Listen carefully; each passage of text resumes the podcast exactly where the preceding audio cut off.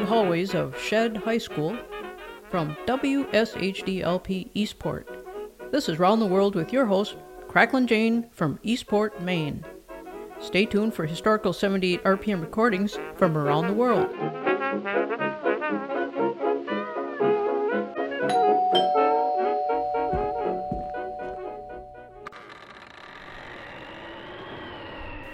Thank you. How do you like that? I just got a package. Now, what can this be? It's kind of small and hardly weighs anything. Oh, it's just an old burlap sack.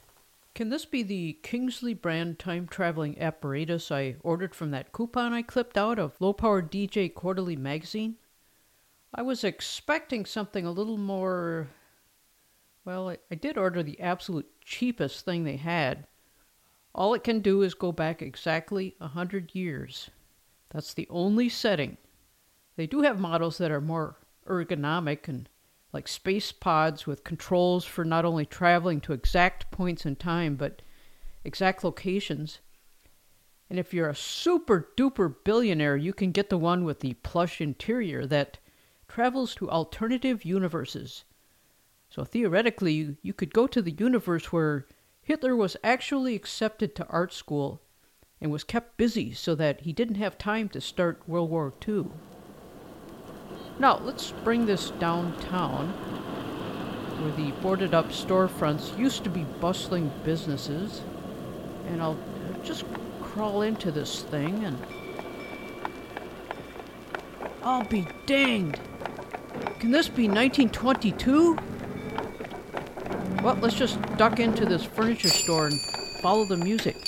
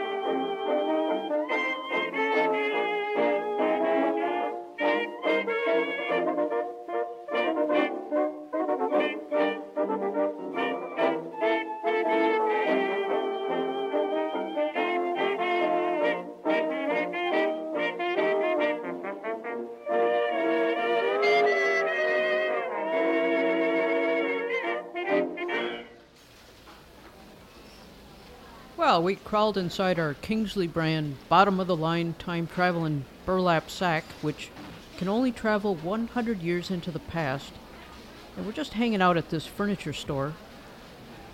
Why a furniture store? Well, if you think about it, 1922 was before the advent of commercial radio, and furniture stores sold Victrolas in fine, polished cabinets. So that's where you would go to listen to records and decide which ones to buy. We just heard a couple brand new Paul Whiteman recordings from 1922. First Stumbling, and then we heard Hot Lips. And you'll recall that 1922 was when Tutankhamen's tomb was discovered, which caused an Egyptian craze in the 1920s. So let's see if they'll let us listen to a couple of these Sheikh-themed numbers, starting with the Royal Club Orchestra. Here is The Sheikh.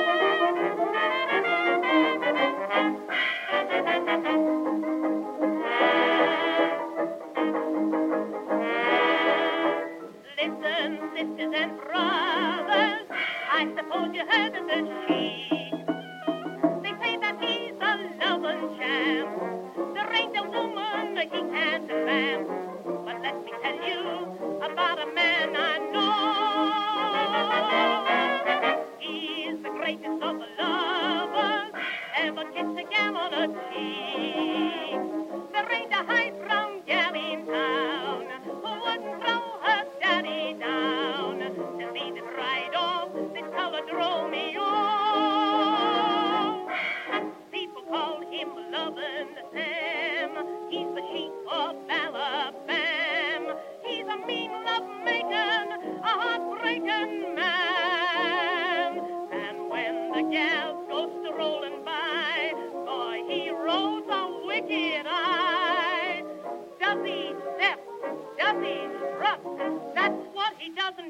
nothing else but could you love like a loving Sam?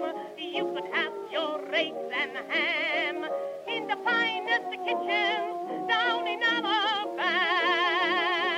You'd make the high brown babies cry for ya, like babies cry for Castoria. They all love loving Sam, the chic of Alabama.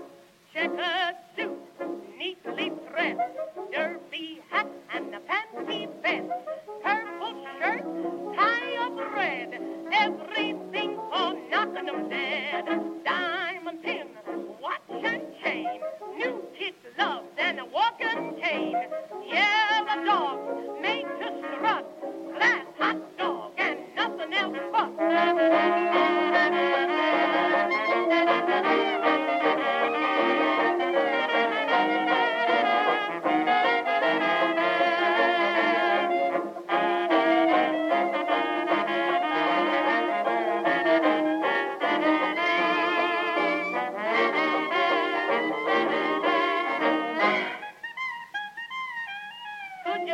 Like a lovin' Sam, you could have your eggs and ham in the finest kitchens down in Alabama. And though he's just a bottler for horses, he's the cause of many divorces. They all love lovin' Sam, the chic of Alabama.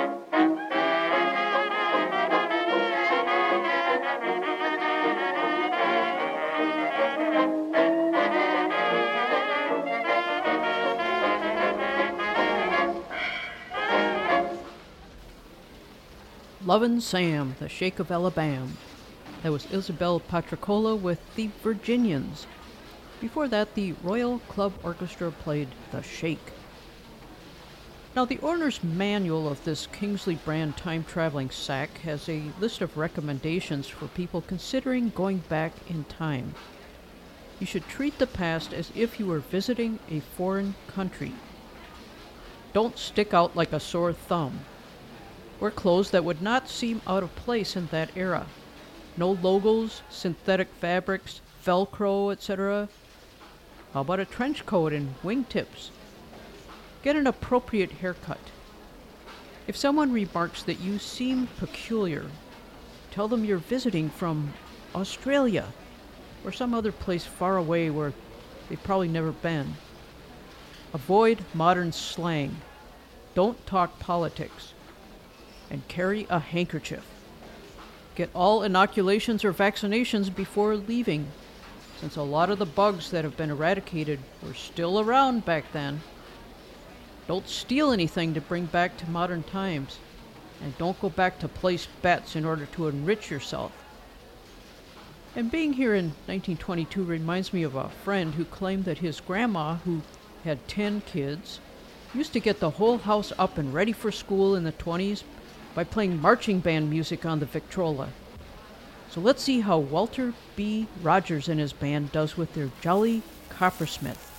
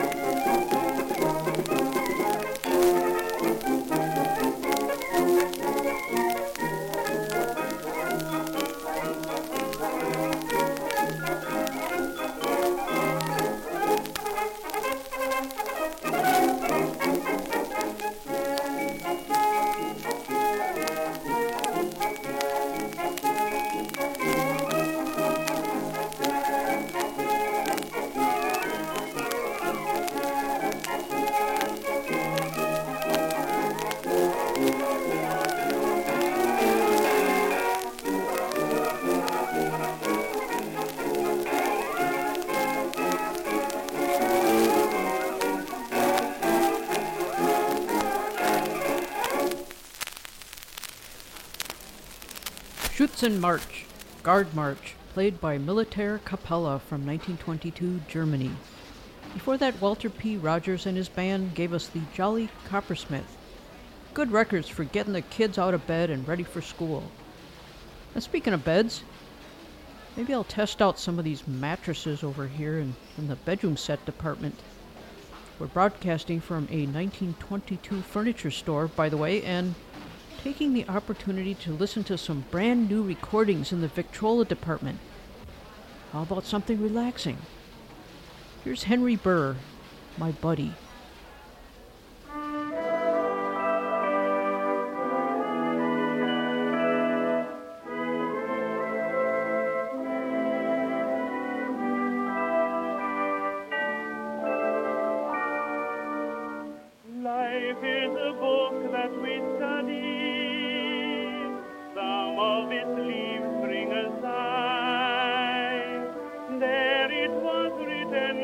somebody that we must pass, you and I.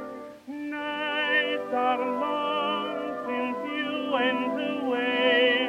I think about you all through the day. My buddy, my buddy.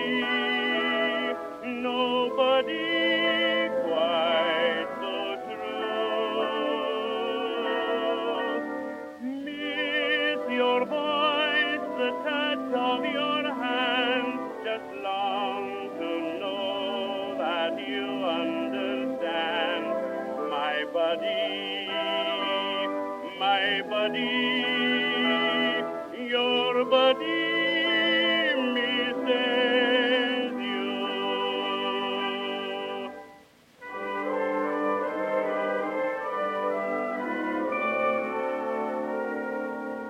Bodies through all of the gray days, bodies when something went wrong. I went alone through the gray days, missing your smile and your call. Nights are long since you went away. I think about you all through the day. My buddy, my buddy, nobody quite.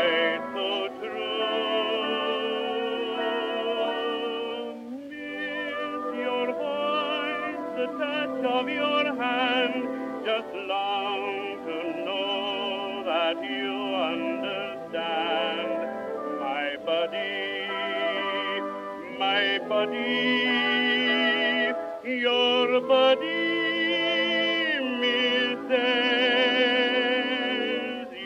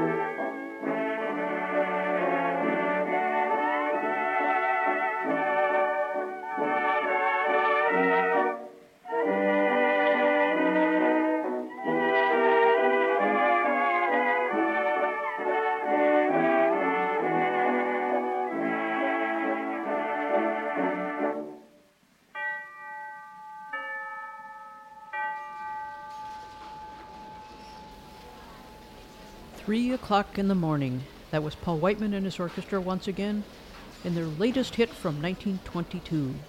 This was preceded by St. Stephen's native Henry Burr, singing My Buddy. You are listening to WSHDLP Eastport. We're broadcasting this hour from a furniture store in 1922. Specifically, we're sampling all the latest 78 RPM records and testing the mattresses, and maybe I'll just sit down in this overstuffed red velvet armchair with the brass tack trims and tassels, and while I peruse the newspaper, we'll hear a couple records from the overseas collection. Here's something from Italy, Banda Paisana, playing Tramonto d'Oro, Golden Sunset.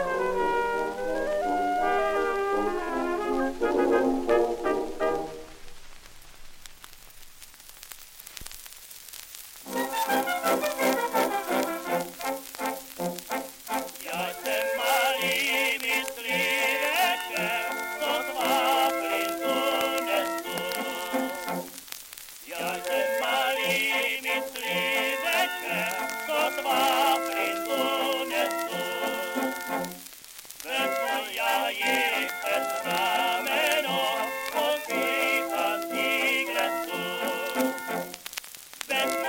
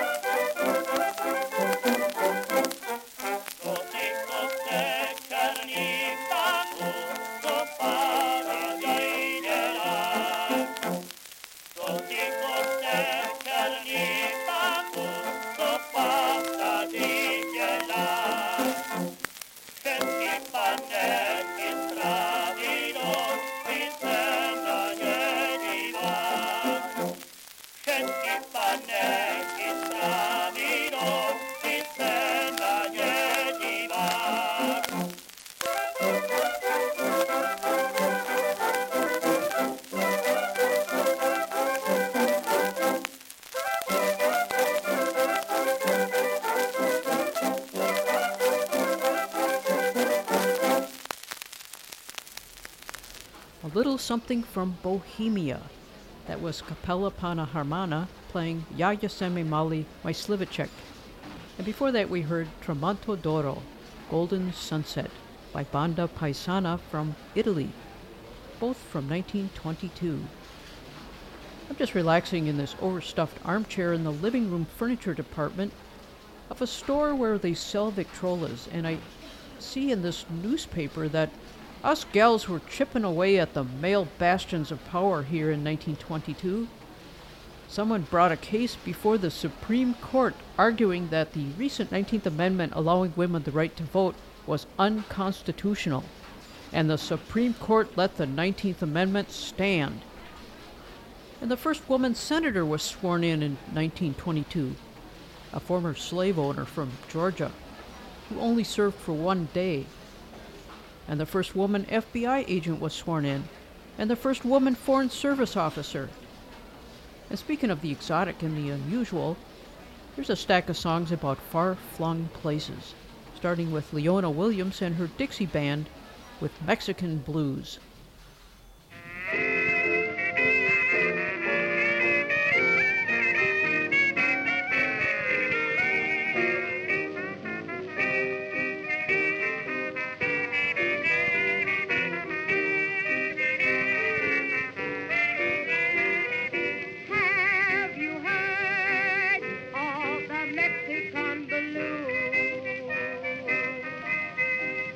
Those blues they roll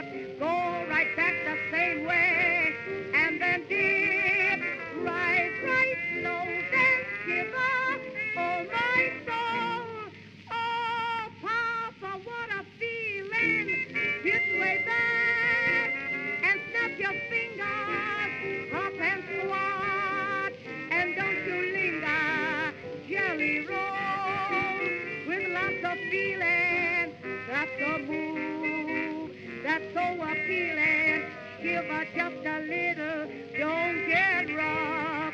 Make it kind of snappy, do your stuff. Then you choose, then make become the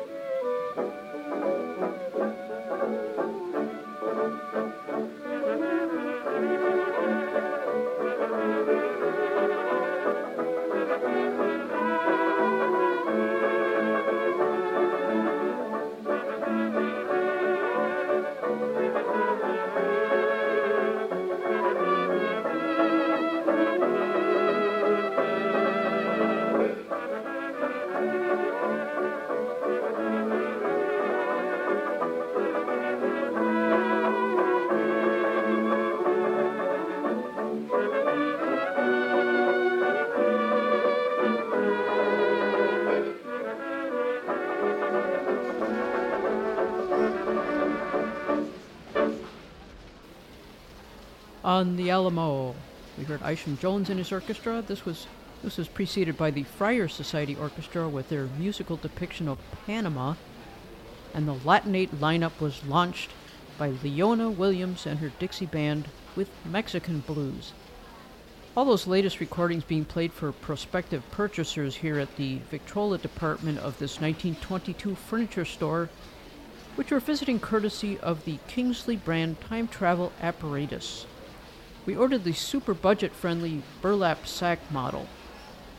We'll listen to a few more of the latest 1922 hits before returning to the WSHDLP studios. In the meantime, get a load of this newspaper item from the gossip section. In a Sheffield, England courtroom, accused bigamist Teresa Vaughan has admitted under oath that in the past 5 years she has acquired 61 husbands in 50 cities throughout England, Germany, and South Africa, averaging a marriage a month. She is 24 years old. And speaking of 1922 scandal, here is Edith Wilson. He used to be your man, but he's my man now.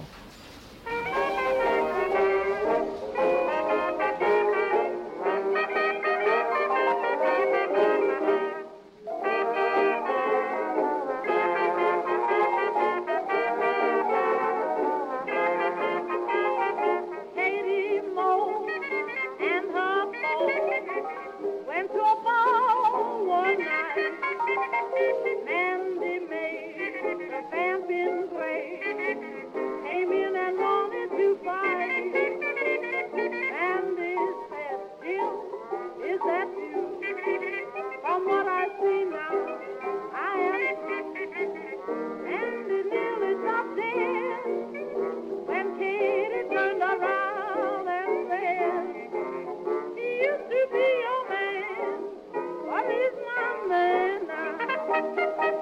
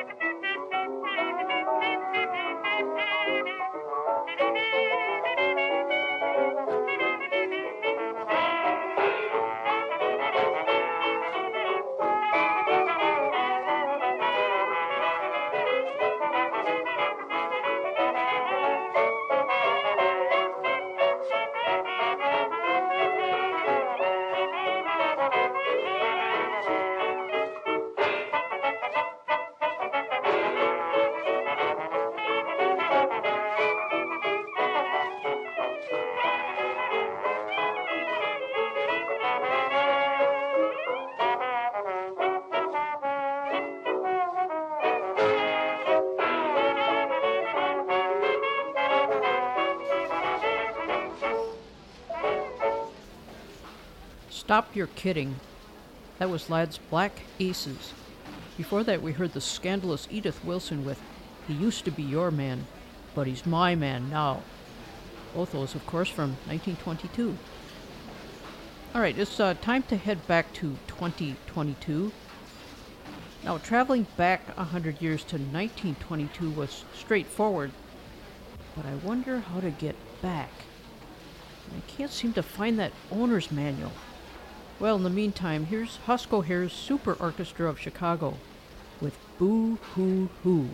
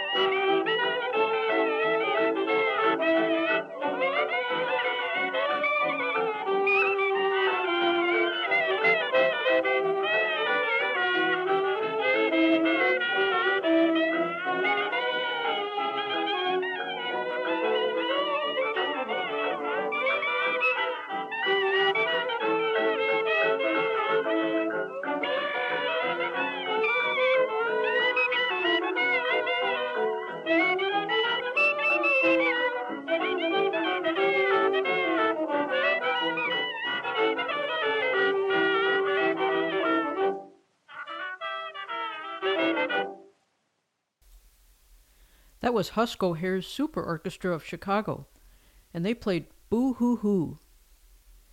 And you'll be relieved to know that we're back in the modern 21st century WSHDLP studios.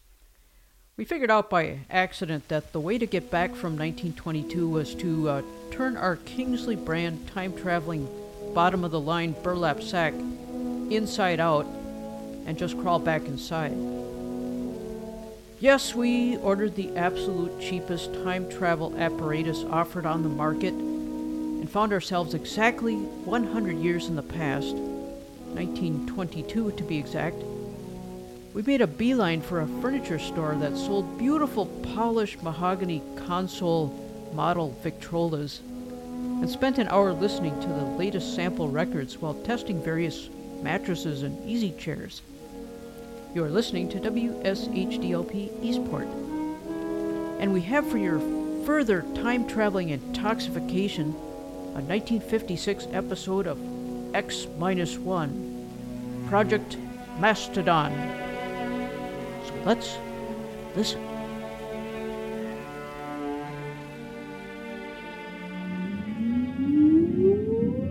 Countdown for blast off. X minus 5, 4. 3, 2, X-1, fire.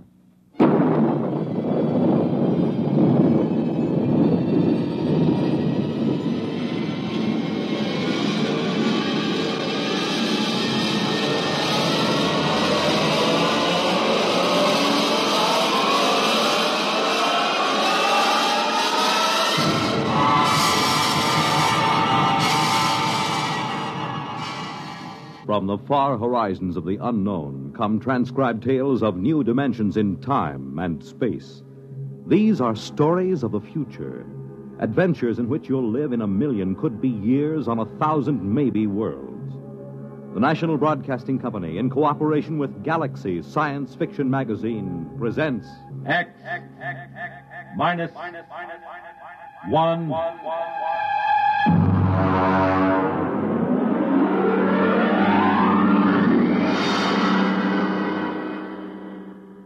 Tonight, Project Mastodon by Clifford D. Simak.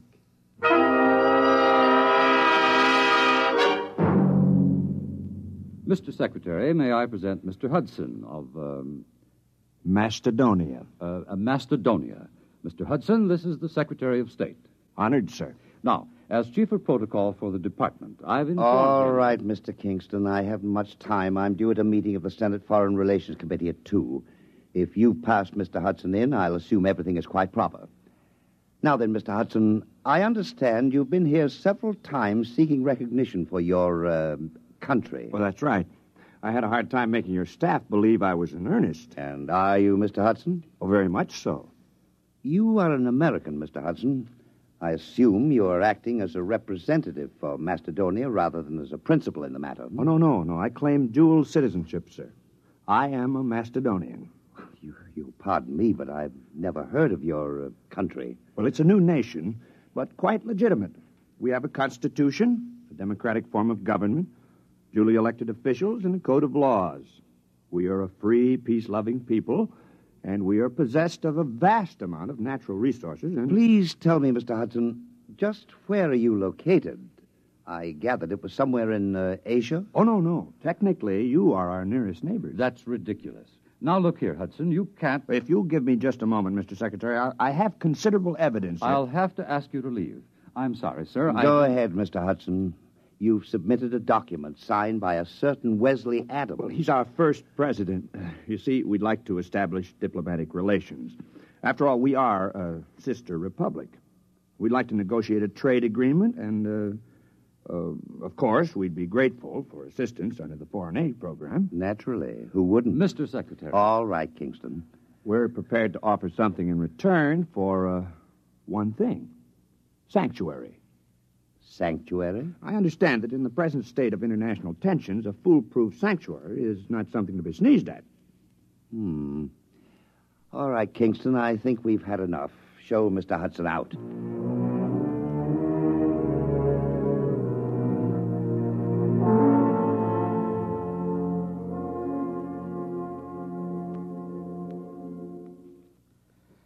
right, let's have the story again. Look, mister, I don't want any trouble. Just tell the story again. You want to cooperate with the FBI, don't you? Oh, sure I do. Sure, but I just don't want any trouble. All right, start over. You found the briefcase in the booth. Yeah, that's right. I brought my beer over from the bar, you know?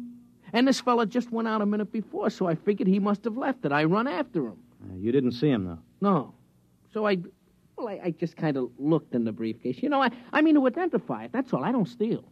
Then you came to us. Yeah, that's right. I mean, after all, when I saw that stuff, well, I just figured I was way over my head, you know? All right. Don't say anything about this, do you understand? We'd rather you just forgot the whole thing. Oh, sure. Listen, some things I don't want to remember. You know?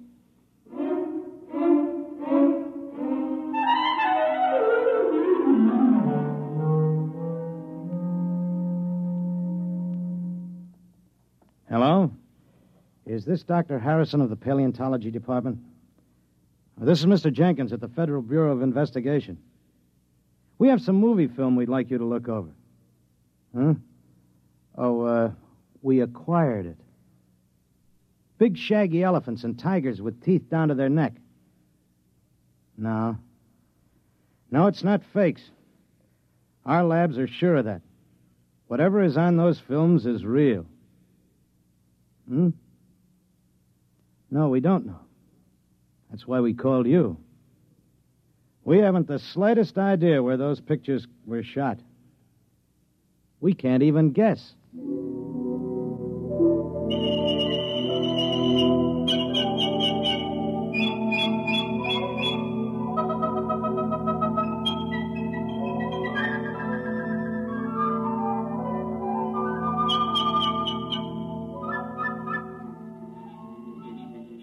Ow!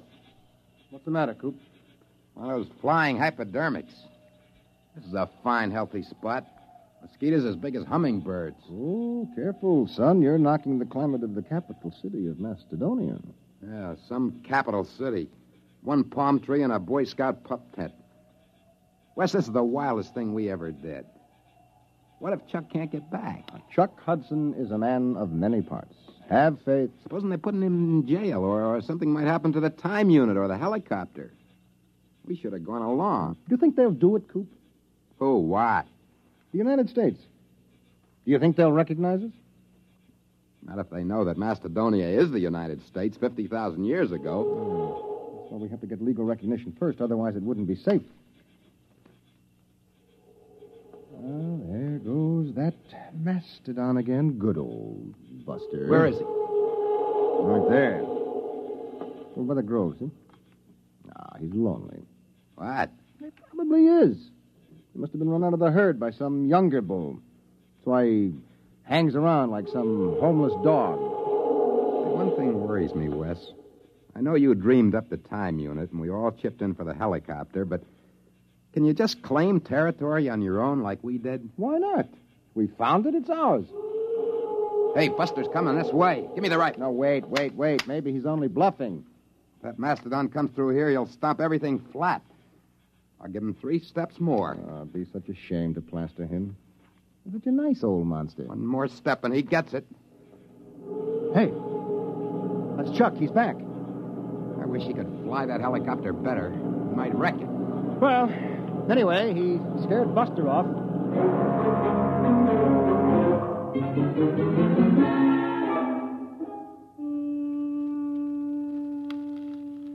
Poke those fires up, Wes. Oh, they're high enough, Coop. You don't want a saber-tooth waltzing through here, do you? Well, we better get a stockade up. You know, some night a herd of mastodon will come busting in here, and if they ever hit the helicopter, we'll be dead ducks. We'd never get back. We'd be stuck back here in the Pleistocene age. I won't feel safe till we get another helicopter. Those mastodons carry a lot of ivory, and the mammoths up north. Oh, sure, and get socked in the jug for smuggling ivory. The only way to cash in on the time unit is to get diplomatic recognition for Mastodonia. We've got a good case. You said so yourself. What, a saber-tooth? Down by the grove. I don't like that. Sounds closer. Hey, poke up that fire, will you, Coop? Oh, well, that's Buster. There he is. He's tangling with a saber-tooth. I'll lay 3 to 5 on Buster. Cat's drawing blood. I'll take $5 of it. Come on, Buster. Roll on him, will you? Cat's on his head now. Hey. Hey, he's coming this way. Look out. Wes, turn him. Shoot.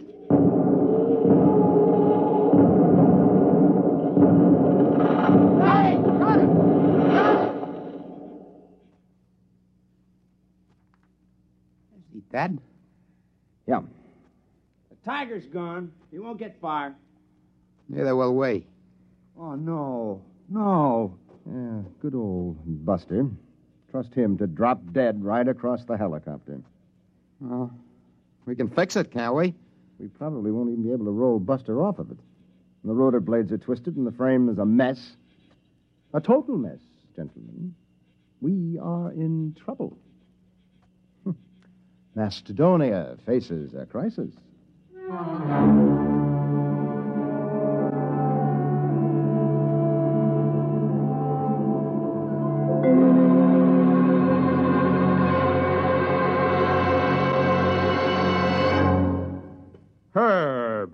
You're the key man in the administration. You swing a big stick on the hill. You can't give up on Project Mastodon now. Les, it's been 10 years. If they were coming back, they'd be here by now. Look, I've been working on this ever since we got those films. I've traced their lives from the time they were born till the time they disappeared.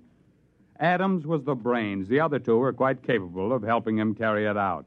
Hudson knew all the angles. Les, I've sneaked your appropriation through 4 times. Now, there's a limit. But I've got the proof. We've had every paleontologist in the country go over those films. They couldn't be faked. Who would know to put lynx tassels on the ears of saber-toothed tigers? Who would know that young mastodons were black? And the location. We tracked down Adams' farm just from landmarks in the prehistoric landscape in those films. We've got to contact them. Look, Les, even assuming it's all true, a planet has only a grand total of resources. If we get Adams' device... Time machine. If we exploit resources of prehistoric America, won't we be robbing ourselves of our own heritage? Look, Herb, I've been over all that with the AEC. There's a lot of lead in southwestern Wisconsin. If we go back far enough, we can catch it when it's uranium. The whole research project hasn't turned up a lead on Adam's machine, if it exists. We've got to keep watching that farm. They might return. We've got to keep looking for them, no matter how long it takes.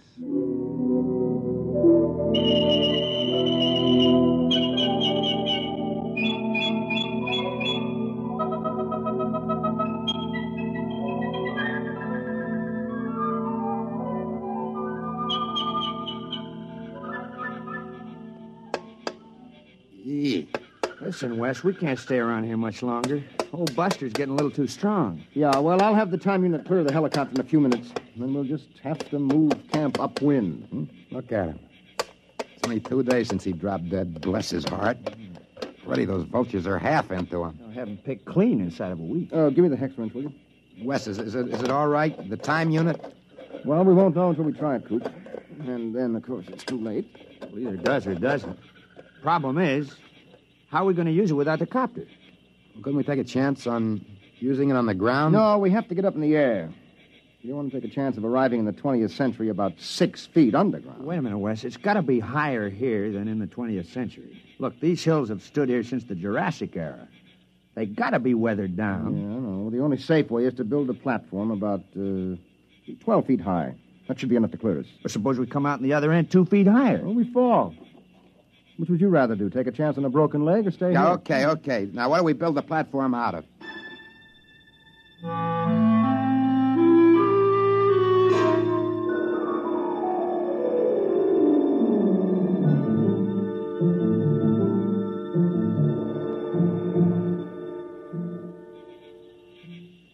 There you are, Wes. All right, I got it. Chuck, comes the next stone. Now, wait a minute. Hey, look out. You want the whole pile to come down? Oh, I'm sorry. Okay, Wes, hand it up. Yep. Hey, give it. Yeah, that's about 12 feet, isn't it? Well, it ought to be. It took us 10 days to pile it up. Look out, I'm coming down. All right, don't start an avalanche. Well, pretty soon we'll be able to start all over again. Mm-hmm. If the unit works. Yeah, that isn't all. We don't have any proof we've been back here. We'll be stone broke. Another helicopter would cost $30,000. Can't walk into a bank and borrow $30,000 to take a short trip to the Stone Age. Wes, where do you figure we are? I mean, on the farm. Well, I think we're clear of the barn and the silo. I hope so. The way I figured, we're astraddle that barbed wire fence at the south end of the orchard. Well, we might as well give it a try. All right, I'll get the unit. You two climb up on top of the pyramid.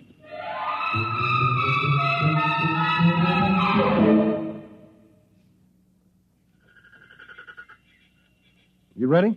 Think it'll work, Wes? I don't know, Coop. Got pretty well banged up when Buster hit the copter. I haven't got the equipment to check the waveforms. All right, stand around close, bend your knees a little. Might be quite a drop. Go ahead.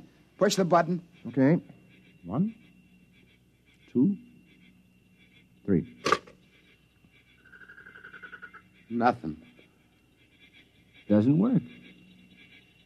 Well, that's that. We're stuck.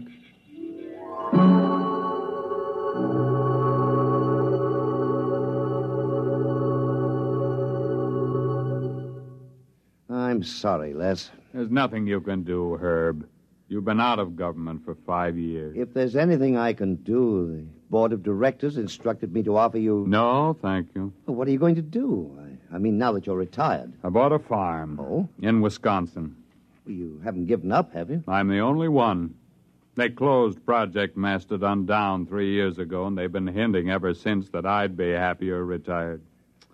Old Bowers, he's the crackpot from Project Mastodon. I'm sorry, Les, but it has been 20 years. Yes, it has. But think of it. From a military point of view, hidden bases in enemy territory itself, centuries removed in time, yet only seconds away. If we had bases like that and shelters... Relax, Les, it's all over. Sure, it's all over.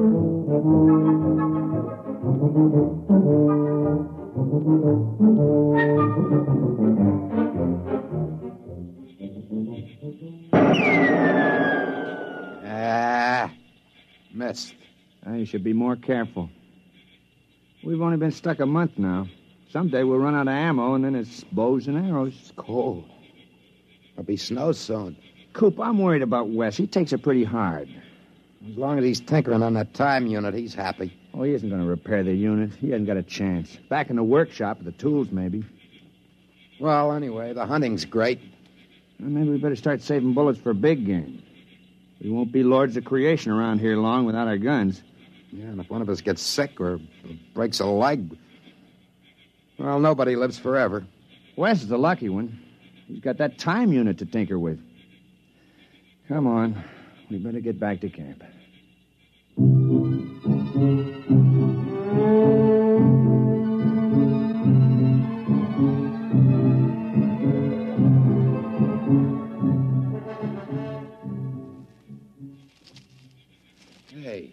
Hey, Wes! Come on. Wes! Wes! There's no sign of him. Wait, there's a note on the door. Wes! Never mind, listen. Dear guys, I don't want to get your hopes up again and have you disappointed, but I think I may have found the trouble. I'm going to try it out. If it works, I'll be back to get you. Wes. What, a fool? That unit can't work. He must be off his rocker. Wait a minute. Coop, look, that pyramid. It took us 10 days to pile those stones up. It's gone. The pyramid of rocks. It's gone. Oh, what the... Of all the confounded... Now, what's going on out there? Rocks? Who dumped those rocks? My car, who's out there? It's all right. Don't you move, mister. I got a .45 pointed at you. Well, I can explain. Well, you better. There was a brand-new car where you dumped that load of rocks. Who the devil are you? My name is Wesley Adams. Adams? Man, where have you been all these years? Well, I don't suppose you'll believe me, but the fact is... I've been waiting for you for 25 years. The others all gave up. I'm sorry about your car. Oh, never mind. I'll be right down. Now, don't touch a thing. Don't go anywhere.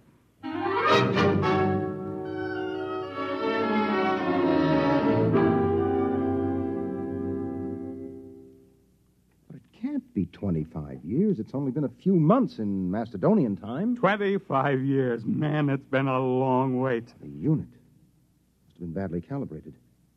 You see, it isn't accurate for more than 50,000 years at a jump if the setting is moved. Well, we better call Washington. I imagine you'll want the same terms as before. Hmm? Terms? Recognition, economic aid from Mastodonia, defense pact. Now, listen, Adams, you've got those saps over a barrel. You can get anything you want now. The unit... I'll have to calibrate to the day to go back for them. Oh, don't worry about it. You can have every scientist in the country working on it now. Oh, you've got them right where you want them. Hello? Long distance. This is Major General Leslie Bowers, retired.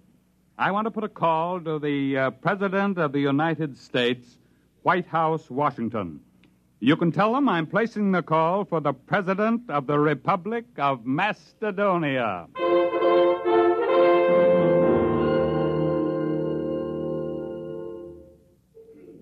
Come on, Og, son of fire. Put another log on.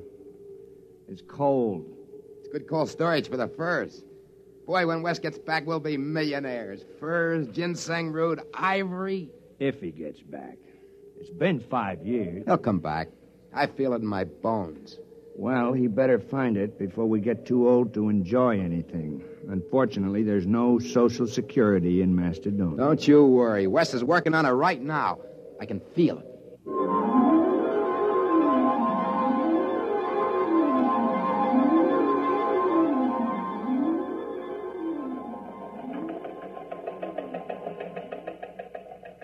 Hello, Charlie. Something just came through on a ticker. I want you to get a background story on it. And we just recognized Mastodonia. What? How should I know where it is? Look it up in the encyclopedia. Huh? No, the item says formal recognition was delayed 5 years until communication could be established. Certain technical difficulties. What? I don't know. Wherever it is, I don't see what difficulties could hold up 5 years. It stands to reason wherever the place is, you could walk there in 5 years. Nah, it's not important. You know these postage stamp countries. Monaco, Luxembourg, they're all alike. What's so different about Mastodonia?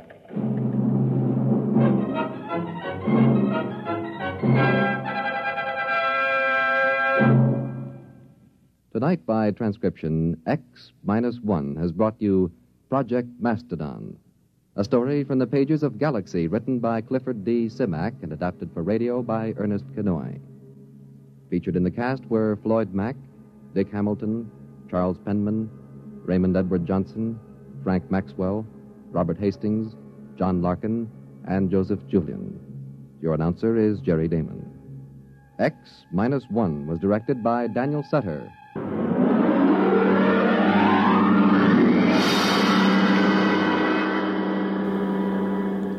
Listening to WSHDLP Eastport. We've just heard a 1956 episode of X-1 dealing with, appropriately enough, time travel. Now, stay tuned for a 1951 episode of the radio version of Dragnet entitled The Big New Year's Eve. The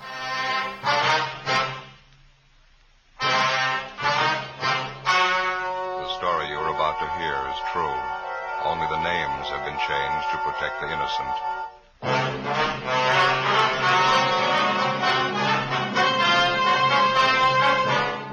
You're a detective sergeant. You're assigned to homicide detail. It's New Year's Eve in your city and you're on special duty. Thousands of people crowd downtown streets. One of them is a killer.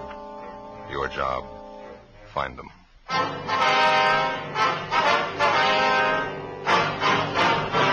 Dragnet. the documented drama of an actual crime. For the next 30 minutes, in cooperation with the Los Angeles Police Department, you will travel step by step on the side of the law through an actual case transcribed from official police files. From beginning to end, from crime to punishment, Dragnet is the story of your police force in action. It was New Year's Eve. It was cold in Los Angeles. We were working the night watch out of homicide, special duty. My partner's Ben Romero. The boss is Thad Brown, chief of detectives. My name's Friday. I was on the way back from dinner, and it was 8:35 p.m. when I got to room 42. Homicide. Joe? Hi, Barney. How is it outside? It's cold. Not keeping people at home, though. Did you check the crowds? Yeah. Been watching it from the window here. Seems bigger than last New Year's. Crazy. You're on with Ben and me tonight, is that right? Uh-huh. Thought I was going to have it off. Wife had a little house party planned and everything. Well, that's too bad. Maybe next time, huh? Yeah, that's what I said last New Year's. Now, guess we better start moving. Yeah, where's Ben? He went down the hall a minute, said he'd be right back. I better take my top coat, huh? Yeah, I would if I were you. Nothing for us in the book, is there, Barney? I almost forgot Jack Conley called, having a little party out at his house. Wants you, Romero, to drop around when you get off. Said he'd call back. Oh. Hi, Joe. Hi. You about ready? Yeah, let me grab my overcoat. All right. I just tagged by communications. Switchboard's lit up like a Christmas tree during a military bid. Just like last year, they're starting off strong. 415s, 507, calls coming in with a dozen. I'd like to see it just once. People celebrating New Year's without tearing up half the town. I get it. Homicide Friday. Oh, yeah, Jack. Yeah, well, Barney just mentioned it. Well, we'll try and make it. You know how things are tonight. Yeah, we'll try, sure. Thanks a lot. There's Jack Conley, Ben, on his way home. He wants us to drop by his place if we get off early tonight. Not much chance of that. You ready? Yeah, I am. You, Barney? Mm. Let's go.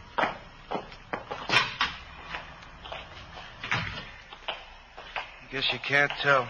You might get a break. Hmm? The crowds are starting in pretty early. Good chance they'll break and go home right after midnight. That should get us off early. And that was the idea last year, wasn't it, Ben? Yeah. What time did you get off?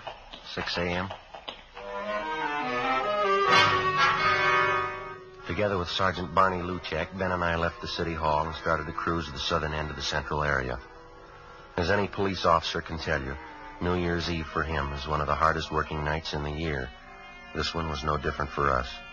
Within an hour, we'd had more than a half a dozen calls to check out. Street fights, drunken driving, disturbing the peace.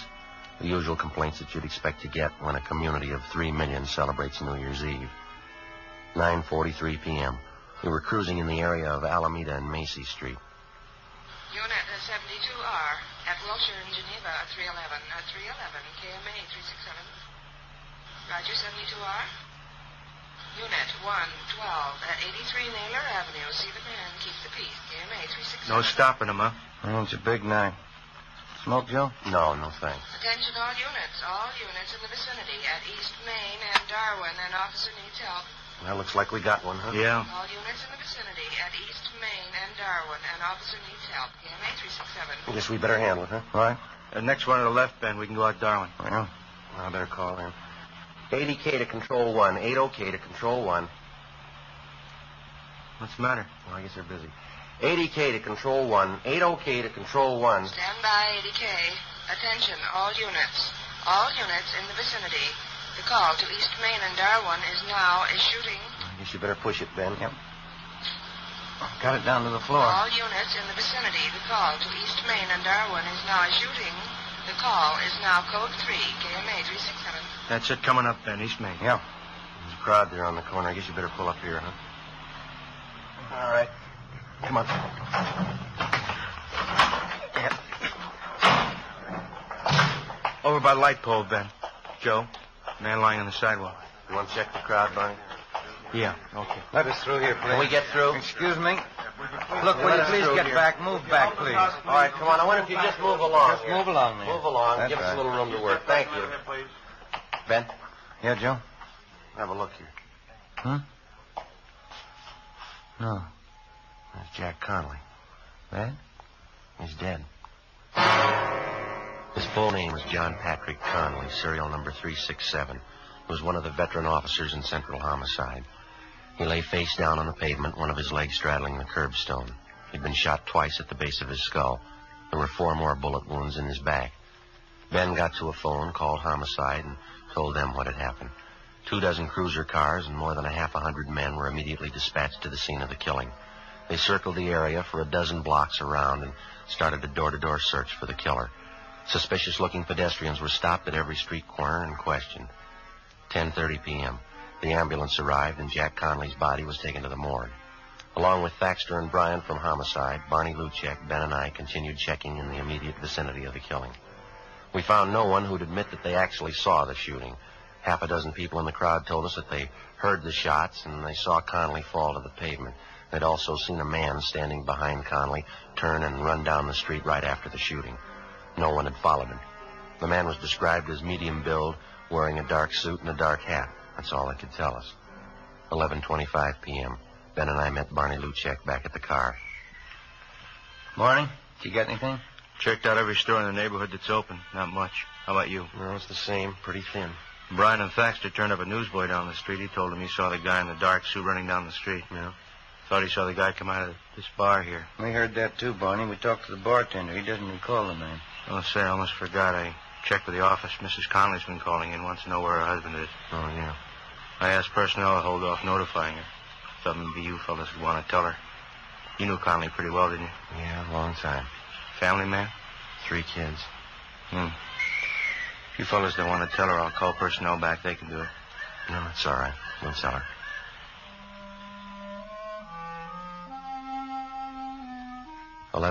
p.m. Ben and I got in the car and headed out for the home of the slain officer, Jack Conley. The house was on Ralston Avenue, just a few blocks from where Ben lived. We parked the car and started up the front walk. The lights were burning in the living room.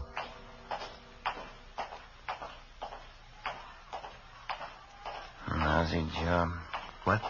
I said it's a lousy job. Yeah.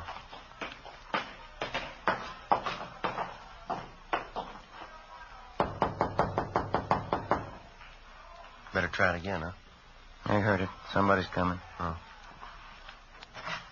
Hi, Joe, Ben. Hello, buddy. Hi, Betty. I'm sure glad you can make it. Everybody's here. Come in, come in. Okay. Thank you. I'm still waiting for that wandering husband of mine. If he's not here by midnight, he's going to be in the doghouse for sure. Here, let me take your coat. No, Betty, that's all right. I wonder if we could go back into the kitchen. We'd like to talk to you. Samara, can't you stay long? Well, no, not too long. Oh, that's too bad. Well, come on back in the kitchen. I'll get you something. Maybe you can drop back later on. Jack should be here by then. He'd better be. Come on in. Have either one of you seen Jack? That's what we wanted to talk to you about, Betty. What? You want to sit down, Betty? What is it, Joe? Tell me. Well, he had an accident. Where is he? I want to go see him. How bad an accident? Pretty bad. I want to go see him, Joe. If he's hurt, I want to see him. Couldn't be that bad, could it? Yeah. Oh, please, Joe. Please, not dead. Tell me, Joe, please. I'm sorry, Betty. Dear God. Oh, God. Why don't you give me a hand here, Joe? Yeah. As white as a sheet. It'll be worse when she comes, too. We better get a hold of the family doctor. No, we're going to have to wait. We'll never get through now. Huh? Phone lines are probably jammed. It's midnight. Oh, yeah. Happy New Year. 12:30 a.m. We finally got a hold of the Conley's family doctor, and he told us that he'd be over as quickly as possible. Some of Ben Conley's relatives at the party said that they'd look after things until the doctor arrived. Ben and I left the house and drove back to the scene of the murder. The house-to-house check of the entire area was still going on. There was no trace of the killer. 1:30 a.m. A low fog moved in over the city. Traffic began to thin out a little. The street crowds disappeared. 2 a.m. The search went on. A little before 2:30, a patrolman on foot located a taxicab driver in the neighborhood who claimed that he'd seen a man answering the killer's description just after the shooting. Ben and I went down the street to talk to the driver. He sat behind the wheel of his cab. It was especially equipped with shortwave radio to handle calls directly from the taxi company's dispatch office. Try to pass it on for whatever it's worth, officer. It happened just a minute or two before I picked up my last fare. What time was that? Do you remember? I'm remembering, too, and I got it right here on the way bill.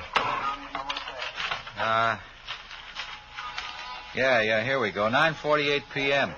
I was parked just where I am now, same old stand. I picked up a fare, drove them to North Main and Sotelo, and I came back here. My cab broke down, lousy distributor. I've been waiting for the repair truck ever since. Well, just what was it that happened before you picked up that fare here? That was at 9:48, is that right? Yeah, 9:48, yeah. Well, I was going to say, it was just a minute or two before that. I was parked right here. This guy comes running down the street through the crowd. He was really running, too. Yeah, go ahead. He's almost past me when he stopped all of a sudden, turned around and looked at me. I thought he wanted a cab, so I opened the door for him. He just looked at me and said, never mind, or something like that, and then he took off down the street. Maybe he was just a little goofed up, I don't know. Can you remember what he looked like? Oh, about your build, I guess. Medium. He had a hat on, dark hat, dark suit. Did you get a look at his face? Yeah, he's about 28 or 30, dark complexion. Anything else you remember about it? No, not for sure. He looked like 100 other moochers down around this neighborhood. Just listen to those calls come in, huh? New Year's Eve, and I draw a lame cab. Well, there's nothing else that you remember about this man that you think might help us, sir? No, you got it all, Sergeant. Just acted a little queer, that's all. Goofed up, probably. Did you see which way he went when he took off? Right down the street. That way. Mm-hmm. Lost himself in the crowd. I couldn't be bothered. Mm-hmm. How about when he came running down the street towards you? You happen to notice where he was coming from? Matter of fact, yeah, that was just after I heard those gunshots. Of course, I didn't know there were gunshots then. Yeah.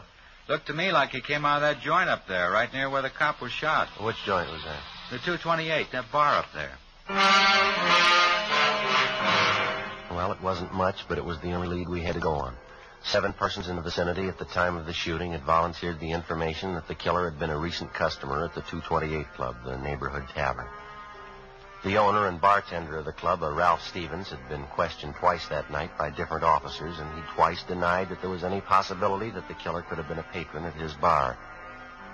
Stevens' denial didn't make any more sense than the killing itself. We made arrangements to have the cab driver we interviewed come down to the city hall to check through our mug books for the suspect. By 10 a.m. the next morning, the body of the slain homicide officer, Jack Conley, had been posted. 4 bullets were taken from his back, 2 from the base of his skull. Russ Camp ran the slugs through ballistics where they were identified as having been fired from a .38 caliber Colt Special revolver. 11 a.m. We drove back to the 228 Club where we talked to some of the customers who'd been there the night before. 3 of them told us that they'd seen a man answering the general description of the killer in the bar shortly before the shooting. Ben and I went back to the stockroom at the rear of the bar and talked to the owner, Ralph Stevens. Look, how long does this thing have to go on anyway? I told you everything I knew last night. We know that, Stephen. Doesn't seem to jibe with what the rest of the witnesses saw, though. Then maybe you better take it up with them. I don't know anything about it. I got work to do, and you're in my way there. Excuse me. How come you're so sure that the man we want wasn't in your place last night? I'm not on trial here. You asked me what I know, and I told you. If you don't mind, I got work to do. You mind moving over there? All right, we'd appreciate it if you'd cooperate. All right, if you want to know the truth, you're not good for my business here. Cops never are. Coming around asking questions, customers don't like it. It's no good for business, no good at all. A cop was killed last night right outside your front door, and 6 people say that the guy who did it was in here drinking. I run this place. It's mine. I say the man wasn't in here. Still like to know how you're so sure. I'm getting a little tired of this. I don't have an office down at the city hall to lounge around in. I got work to do. How about leaving, huh? You want to get your coat? We can talk to you downtown. Come on. Not before I call my lawyer. Go ahead and call him. Where's your coat? Why do we have to have trouble? I haven't got any beefs with you. No trouble, Stevens. We have to get to the bottom of it, that's all. I'd like to have you cooperate. Maybe the guy was in here last night. He came in a couple of times, that's all. I didn't want it to get out. Bad for business, those things. Can't afford it. Keeps customers away. Then the man was in here last night, is that right? I wasn't trying to cover it for him. I hardly know him. I just didn't want it to get out. I got a right to protect my business. Who is the man? Harry Talmadge. He's a hophead. If he did it, it probably wasn't his fault. How do you mean? He was hyped up last night, uses heroin. He probably didn't mean to shoot. Where do we find him? I wouldn't know if this is right. Old address. What is it? Fairview Hotel. Try there. 11:35 a.m., New Year's Day. We got in touch with Barney Luchek and Tom Bryan from Homicide, and they drove downtown to check at the Fairview Hotel for the suspect. Ben and I finished questioning the owner of the 228 Club, and we went back to the office. 11:58 a.m. Barney Luchek and Bryan got back. Barney, what have you got? Fairview Hotel in South Grand. Was that the one? Yeah. Did you find it okay? Yeah, I talked to the desk clerk. Talmadge registered there? Yeah, he was. Checked out 2 months ago. No leads. You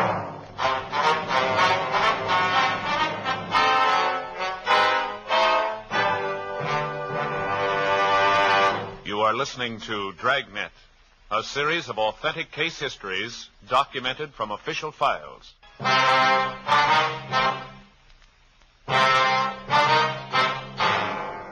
p.m. New Year's Day. After we found that the suspect, Harry Talmadge, had checked out of the Fairview Hotel months before, Ben and I went back to the office and ran his name through R&I. The information given us by Ralph Stevens, the owner of the 228 Club, was apparently correct. The record on Talmadge showed that he was a confirmed user of narcotics. He served 2 brief terms for illegal possession of narcotics and another short term in the county jail for petty theft. We got out a broadcast and an APB on Talmadge. We checked out all his known friends and relatives, the places that he frequented, hotels, boarding houses that he'd stayed at. No leads. With the help of Lieutenant Walters and narcotics detail, we finally found the trail most likely to lead us to the suspect. The peddlers who were suspected of supplying Talmadge with narcotics. They were kept under a 24-hour watch. 3 days passed. No results. January 4th, 9 a.m. Ben and I went to the funeral and burial services for the murdered officer, Jack Conley. 11 a.m., we got back to the office. Don't know why, Joe. I just don't cotton to funerals. Not a cop's funeral, anyway. No, I don't blame you. His wife looked a lot better, didn't she? Yeah, she do bang up good, considering. Merrill, Joe? Hi, Barney. What do you say, Barney? Yeah, that young fella you told me about, he phoned you, Ben. Oh, is that right? Did you give him the information? Yeah, he wanted to know all about taking the police department examination. Now, who's that? One of my neighbor boys, a nice kid. Wants to get on the force. I told him to apply at room 5, City Hall, any weekday. You can make an application then. That it?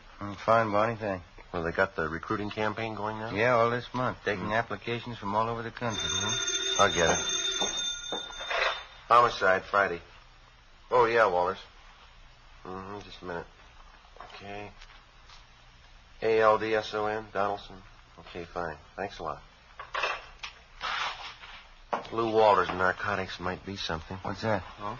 Well, he got a line on one of the mules who used to push heroin to town. He's a guy by the name of Donaldson. He's been sounded out. He's ready to talk to us. This Donaldson was close to Talmadge? Well, supposedly, yeah. You know where Talmadge is? Well, let's ask him.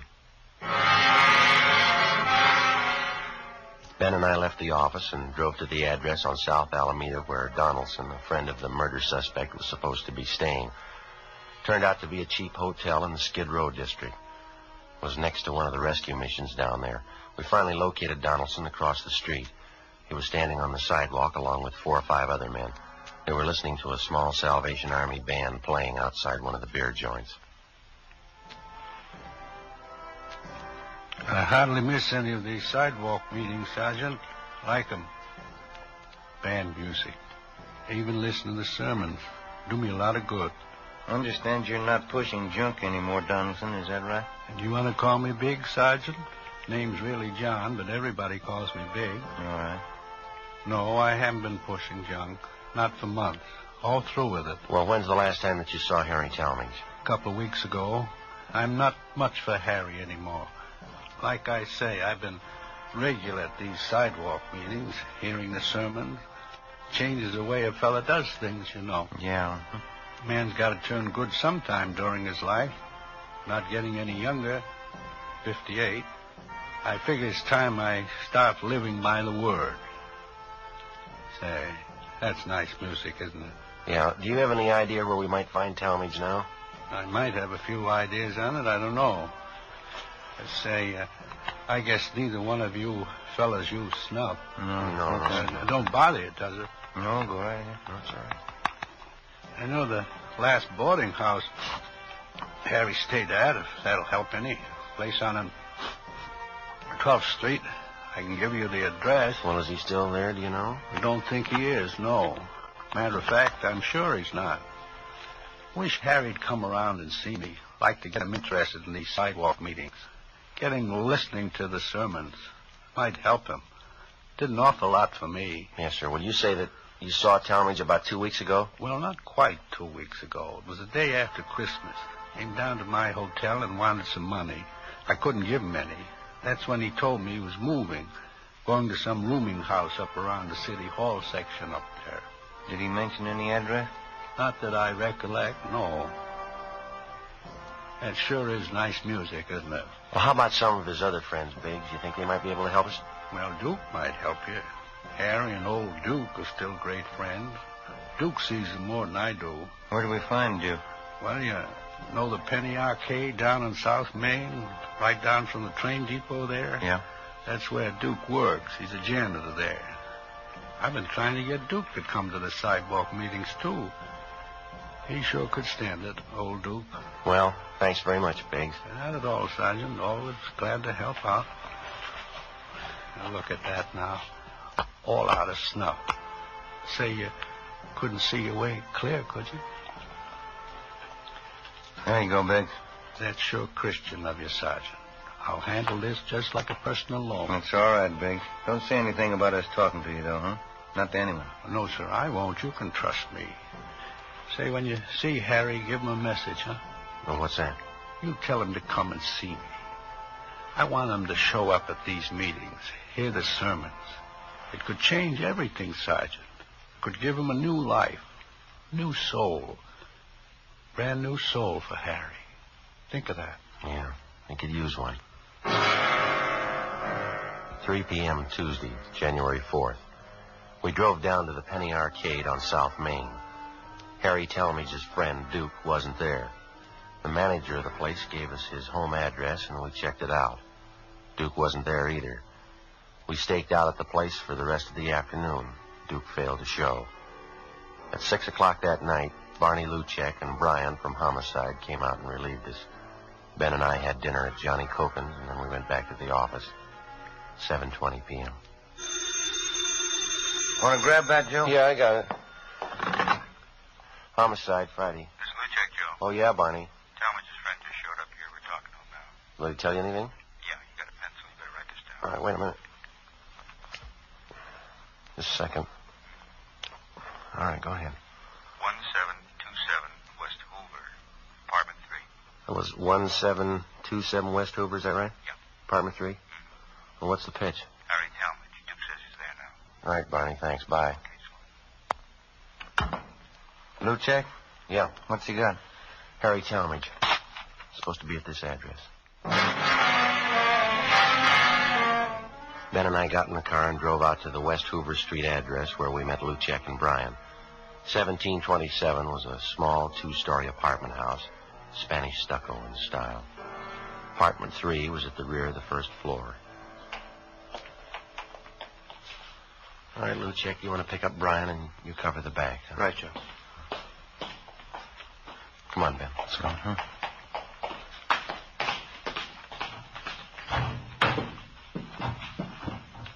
I guess up the stairs, huh? Mm-hmm.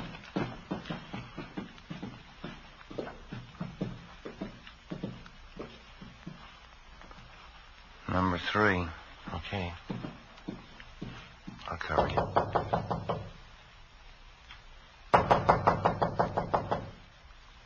No sound inside.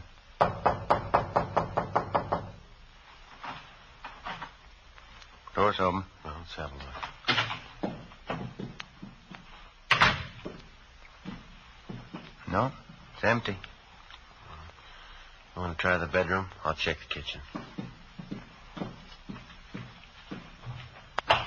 Joe, in here! All right, Tommy. Watch it, Ben. Got a gun, Joe. Grab it. All right, you're a cop. All right, come on, drop it. I got it, Joe. All right, come on your feet. All right, gammon backing. All right. Come on, hold still. 38 revolver, Joe. Cold special. All right, how about it, Talmadge? It's mine. What of it? Where's your coat? I don't know. Why'd you kill him? Because I wanted to. That's all. He was a cop. Is that your only reason? I told you he was a cop. What's the difference? It's a big difference, mister. Why? I killed him. It's just one cop less. What's the difference? Ask his family. They'll tell you.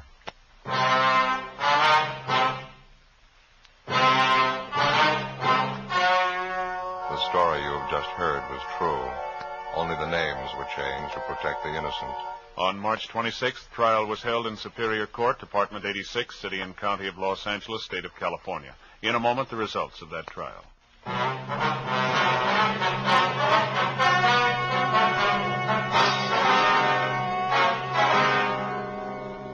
old Wesley Talmadge was found guilty of manslaughter by jury trial and was sentenced to the state penitentiary. He was paroled after serving 6 years in prison. You have just heard Dragnet, a series of authentic cases from official files. Technical advice comes from the Office of Chief of Police W.H. Parker, Los Angeles Police Department. You're listening to WSHDLP Eastport. That was a 1951 episode of the radio version of Dragnet, The Big New Year's Eve. And we have time for a few more 1922 bonus tracks.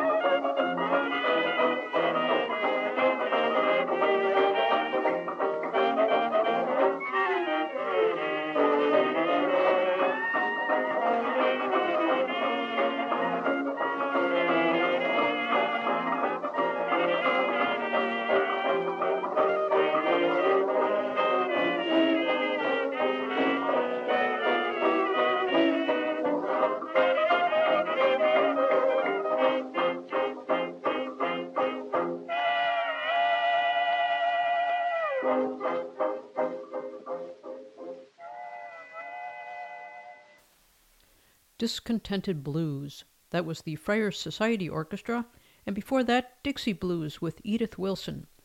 And we started with another Friar Society number, Eccentric, all from 100 years ago, 1922. Thank you, dear friends. This concludes today's show. On behalf of Around the World staff of researchers, recording engineers, interns, and Victrola technicians, this is Cracklin' Jane. Thank you, and see you next week.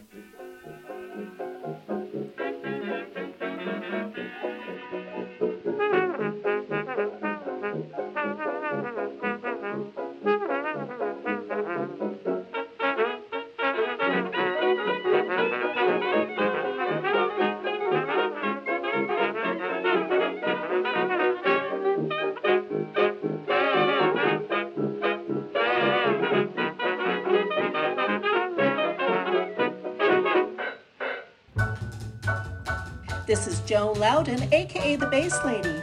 Join me for Jazz Potpourri, airing Wednesdays from 2:30 to 4:30 p.m., with a repeat on Saturdays from 4 to 6 p.m. From divas to crooners, from the streets of New Orleans to the clubs of Paris, with a little Latin added for spice, Jazz Potpourri is an auditory mix for your listening pleasure. Join me Wednesdays and Saturdays on 93.3 FM, WSHDLP, Eastport. I'm all about that bass. Hey, have I got a radio show for you. Bold Coasting comes at you twice a week. Thursday at 8, Sunday at 4, right here on WSHDLP in Eastport, Maine, 93.3 FM. On Bold Coasting, we don't just play the music, we like to talk about it a little bit too. It's music and commentary. It's a radio show with liner notes. Your kids can ask your parents what that means.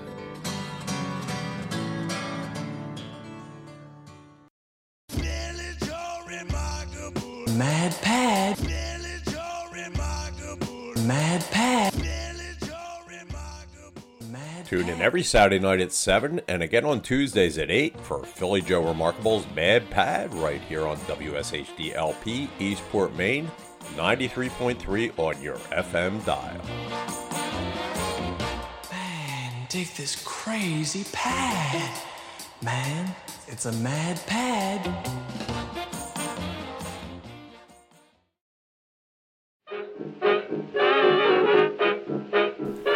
You are listening to WSHDLP Eastport, broadcasting from the hallowed hallways of Shedd High School.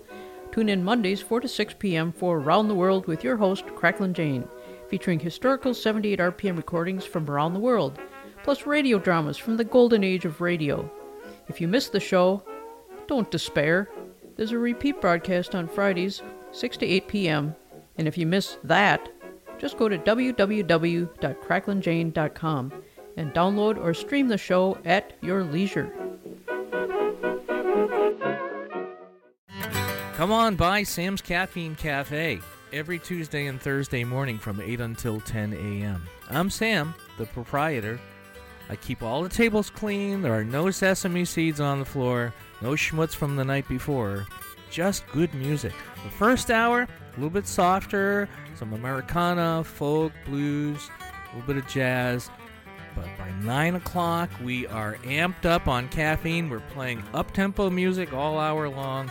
It's a grab bag. It's a fun place to hang out, and we would love to have you. We would. Please come by. 93.3 WSHDLP, Eastport.